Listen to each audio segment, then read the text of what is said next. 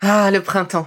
La saison, les fruits reviennent sur nos étals, un vrai bonheur. Et pour profiter de ces fruits toute l'année sans attendre, Materne a inventé les gourdes Pom'Potes en 1998. C'est fou, j'ai l'impression d'avoir toujours eu ces gourdes avec moi. Et pour profiter partout de ces gourdes fruitées, savoureuses, préférez la version sans sucre ajouté. Le format nomade en fait un compagnon incontournable du goûter de nos enfants, petits et grands. Plutôt indispensable d'ailleurs, quand l'on sait que d'après une enquête du Credoc menée en 2019, 69% des jeunes de 3 à 17 ans ne consomment pas assez de fruits et légumes et ont en revanche un goûter bien trop sucré.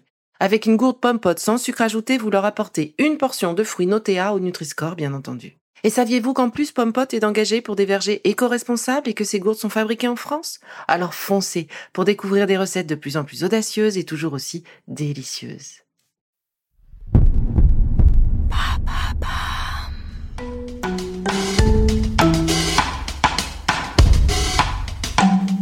Bienvenue dans Villa Uli. Bonjour! Cette saison Éveil des Sens promet bien des surprises. Aujourd'hui, je vous propose un exercice pratique sur la thématique de l'éveil des sens afin de nourrir la sensibilité de nos sens et j'ai choisi l'ouïe. Alors lors de l'une de vos balades du week-end, ou sur le trajet du travail, ou de l'école, avec les enfants, bref, seul ou accompagné, je vous propose de changer d'immersion sonore.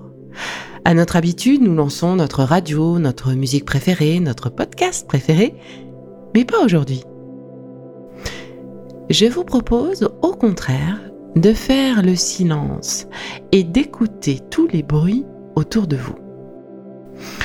En se concentrant sur la voiture, son moteur, les bruits de l'habitacle, le bruit des clés.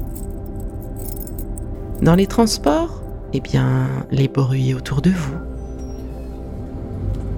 Concentrez-vous sur la discussion à côté de vous. Essayez de vous concentrer sur la discussion juste derrière, sur le bruit des freins, sur les pas des voyageurs qui se lèvent, sur les portes qui s'ouvrent et se ferment, sur ce petit grincement, ce bruit métallique.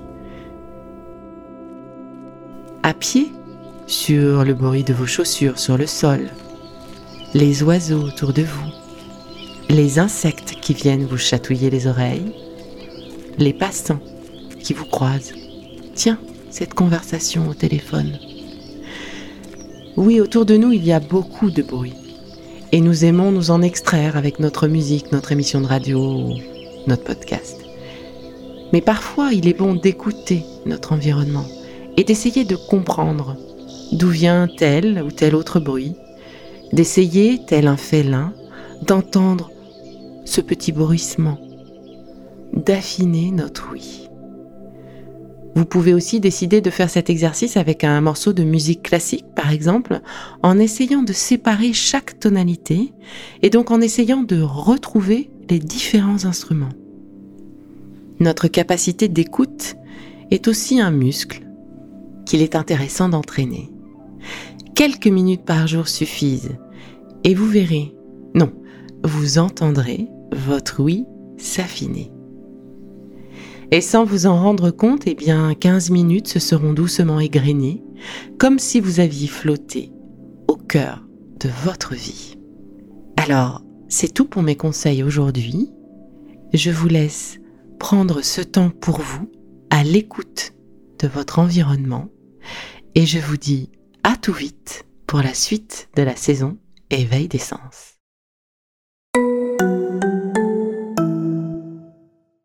Si ce que je fais vous plaît, continuez de le noter et abonnez-vous pour ne louper aucun de mes futurs épisodes. Vous pouvez aussi me retrouver sur mon compte Instagram @BeLivelyLife. Et en attendant le prochain épisode, surtout continuez de prendre soin de vous, car c'est bon pour tout le monde.